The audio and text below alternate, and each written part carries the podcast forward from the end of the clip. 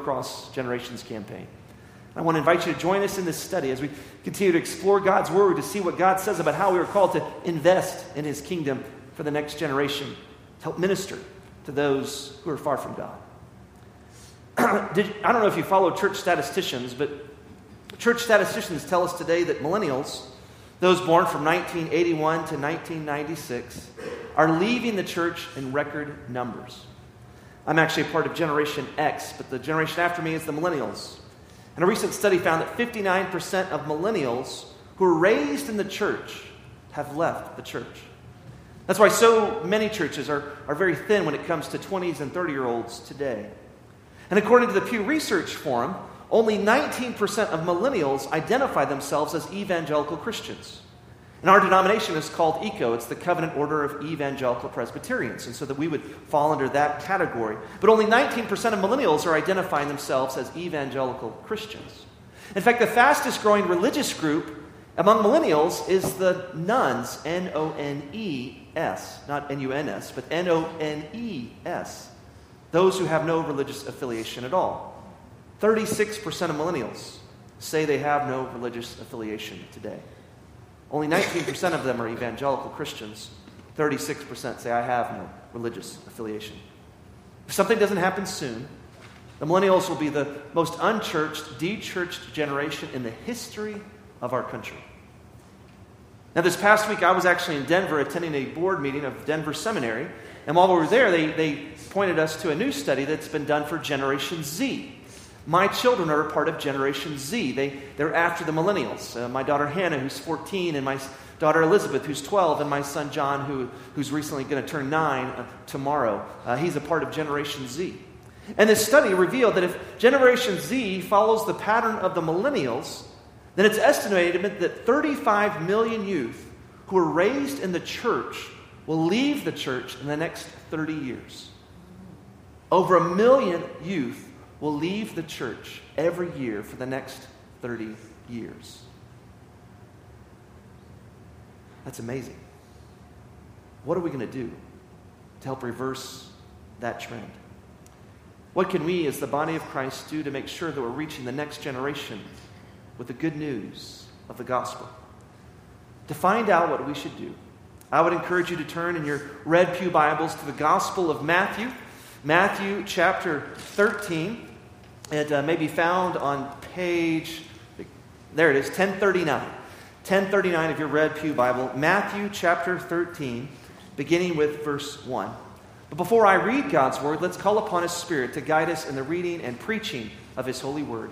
Please join me as we pray. Gracious and loving God, we thank you that you're the God who still speaks to us today. And that as we read this familiar parable, God, we pray that you might Give us eyes to see what you want us to see. Give us ears to hear what you want us to hear.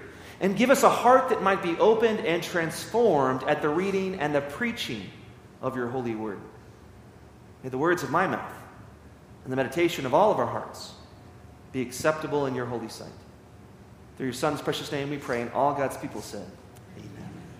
Matthew chapter 13, beginning with verse 1. Listen to the word of the Lord. That same day, Jesus went out of the house and sat beside the sea. And great crowds gathered about him, so that he got into a boat and sat down. And the whole crowd stood on the beach.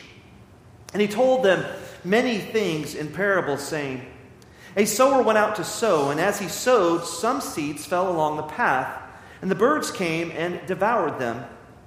Other seeds fell on rocky ground where they did not have much soil, and immediately they sprang up, since they had no depth of soil. But when the sun rose, they were scorched, and since they had no root, they withered away. Other seed fell among thorns, and the thorns grew up and choked them. Other seeds fell on good soil and produced grain, some a hundredfold, some sixty, some thirty. He who has ears, let him hear. I want to pause there just for a moment Let's put this parable in its context. The first century Roman Greco world, 90% of the Roman Greco Empire was rural. Almost everybody was growing something. It was an agrarian society. So when Jesus told this story, it would have been no surprise to them that a seed that falls in the path is not going to produce any fruit. And, and a seed that falls among rocky soil is not going to have the depth of root necessary to produce true fruit or be really fruitful. And of course, seed that falls among rocky soil is, is not going to have a chance to really grow or be fruitful because it will be choked out by the, the thorns as well. What would have stood out, though, to the first century audience listening to this parable by Jesus is that, gosh, the farmer is certainly sloppy with his seeds. Shouldn't he be just a little more intentional where he allows his seed to fall? The second thing that would have stood out to them is that, well, while it, it, it, he's sloppy with the seed, the, the few seeds that fall among fertile soil, good soil, produce a remarkable harvest 30, 60, sometimes 100 times that which was planted. You see, in first century Palestine, it was understood that a seed might produce seven to 10 times what was planted. That would be a good harvest. So, produce 30, 60, 100 times that which was planted was unheard of. That was miraculous. The third thing that would have stood out to the crowd listening to Jesus give this parable was the enigmatic, bizarre line at the end where Jesus says, He who has ears, let him hear. Don't we all have ears? I know some of us our hearing is better than others, but don't we all have ears? What does Jesus mean? Let him who has ears hear. To find out what Jesus means, he who has ears, let him hear. Let's keep reading. Then the disciples came and said to him, Why do you speak to them in parables? And he answered them, To you it has been given to know the secrets of the kingdom of heaven, but to them it has not been given. For to the one who has, more will be given, and he will have an abundance. But from the one who has not, even what he has will be taken away. This is why I speak to them in parables, because seeing they do not see, and hearing they do not hear, nor do they understand. Indeed, in their case, the prophecy of Isaiah is fulfilled that says, You will indeed hear, but never understand. You will indeed see, but never perceive.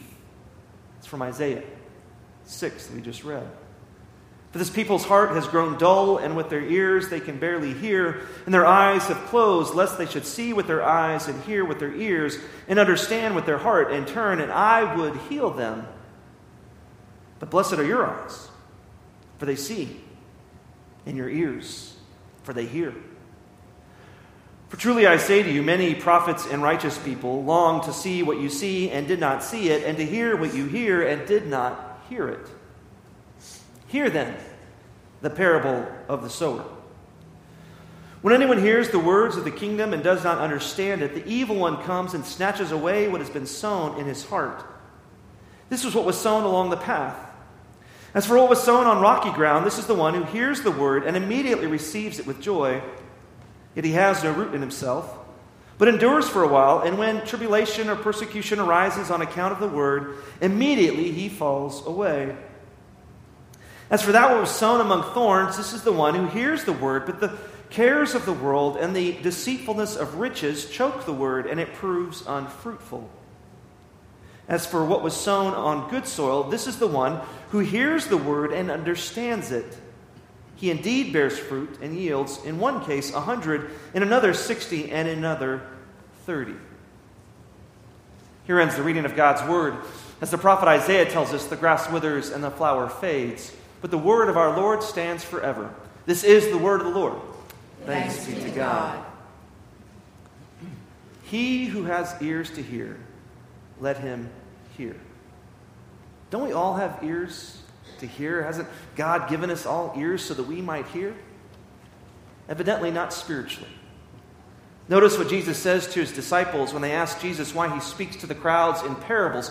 Parables are stories or, or like riddles that, that have a meaning that you have to kind of unravel or unwrap in order to truly understand what is being said. Jesus says in verse 11, To you it has been given to know the source of the kingdom of heaven, the secrets of the kingdom of heaven, but to them it has not been given. This doesn't seem very fair, does it? It doesn't seem very fair that some have been given ears to hear and others have not been given ears to hear the secrets of the kingdom of heaven. Why does Jesus say that only some have been given ears to hear?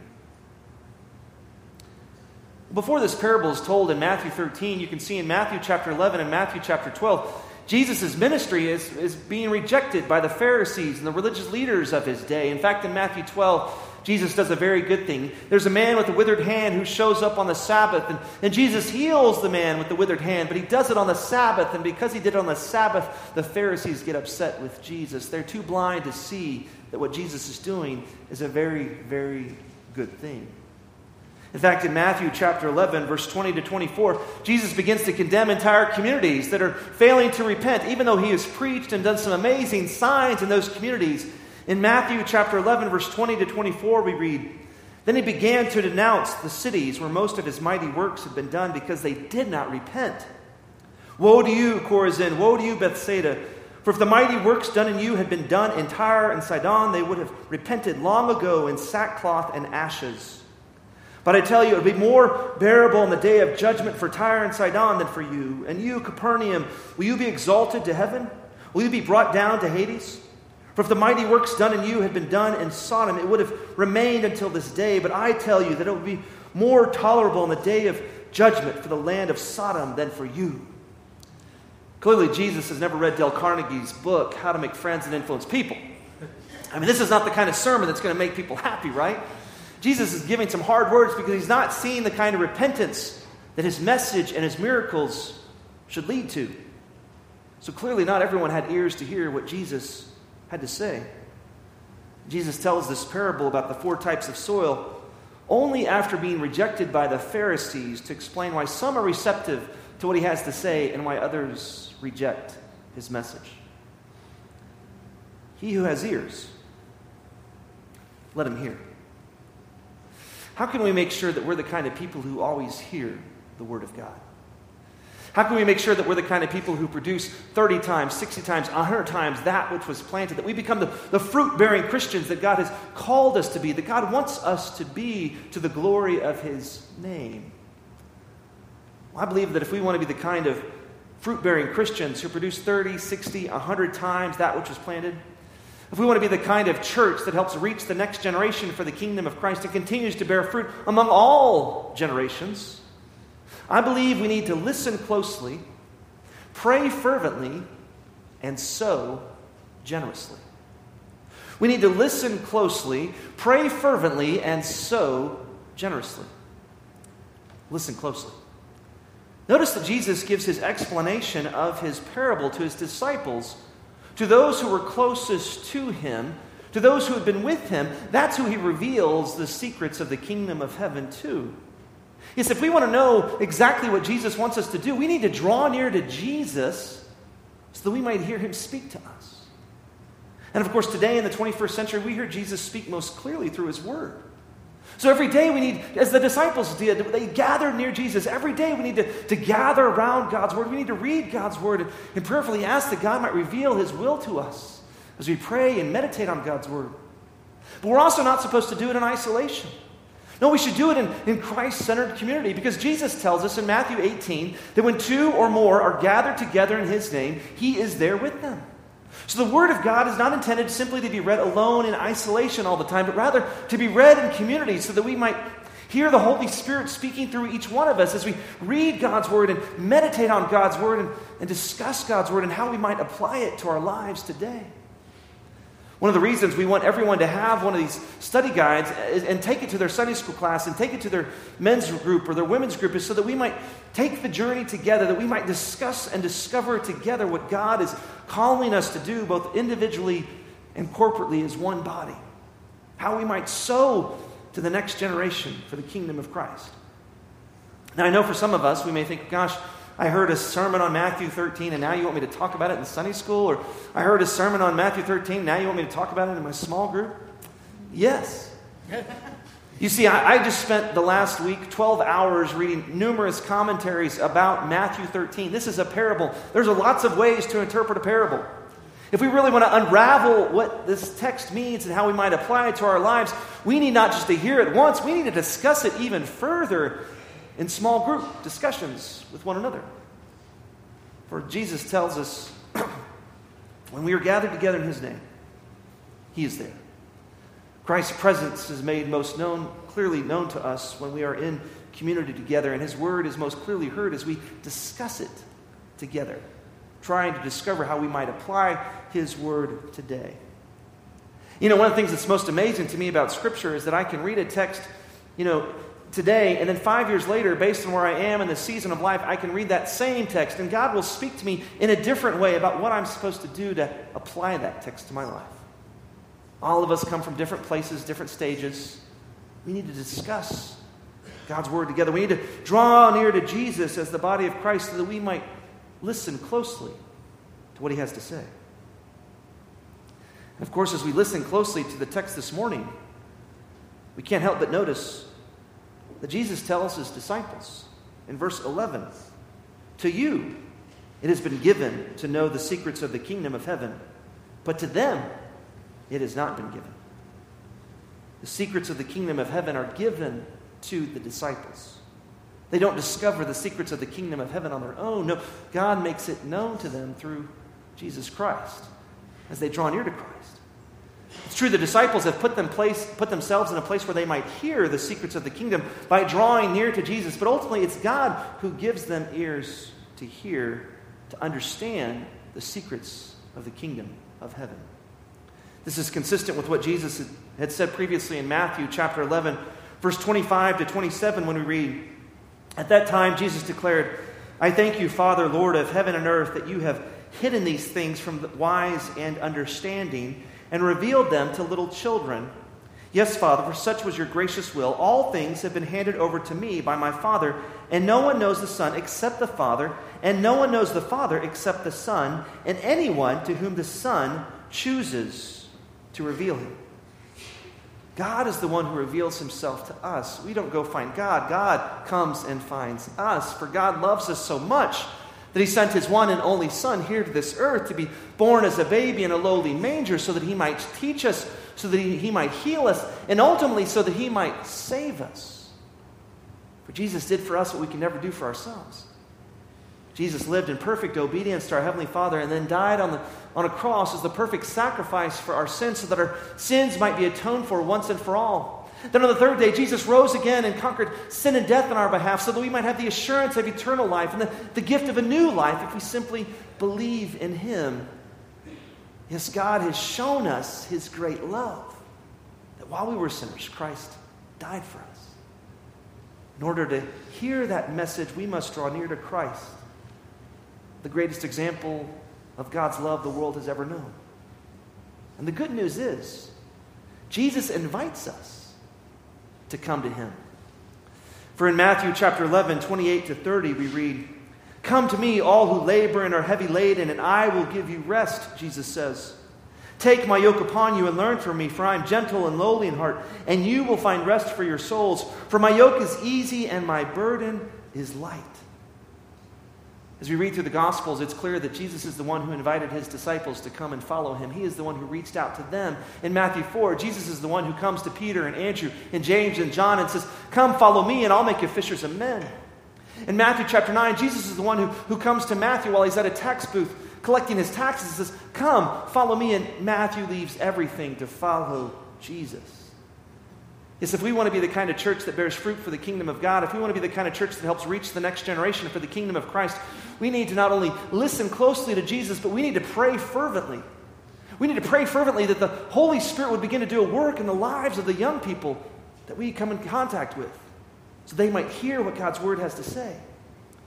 As I heard Luis Palau, the great evangelist, once say, we have to talk to God about people before we start talking to people about God. We need to pray for those that we know who are far from God. We need to pray that God would give them ears to hear, that God would open their hearts that they might receive the, the good news, that they might become the, the fruit bearing Christians God is calling them to be.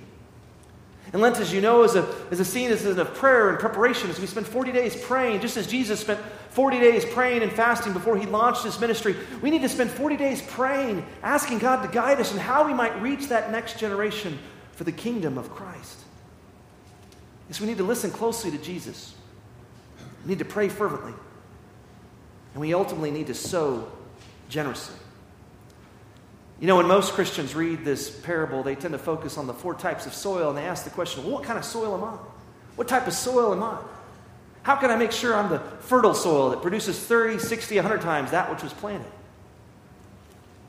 Well, this parable is really not about the soils.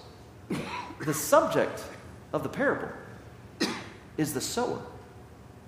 Look again to what Jesus says in verse 18 of our text this morning. He says, Hear then the parable of the sower. Jesus calls it the parable of the sower because the principal character, the one who is initiating all of the activity, is the sower who is sowing his seed among different soils. As, as the first century audience would have heard this, said, Man, he is sloppy with the seed. Or maybe he's being generous. Maybe he's being generous because he wants to make sure that every type of soil has an opportunity to bear fruit, even though he knows that many soils will not be receptive to the seed he plants. Jesus knew what is, how the Pharisees would respond to his teaching.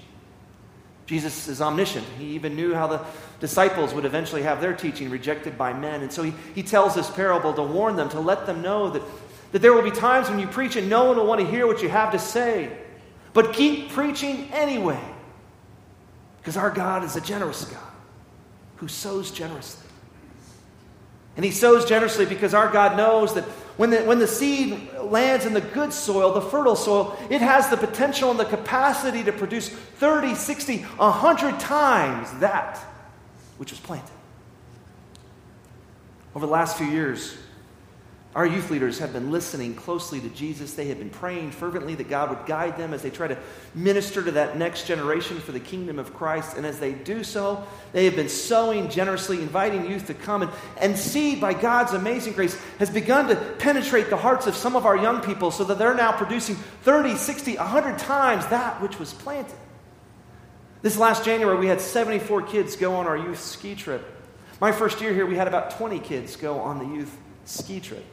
On Wednesday nights, we have over 70 kids coming every Wednesday in our ANO house. There's not enough room to hold the number of kids who are showing up to hear the good news of God's love that we have in, in Jesus Christ.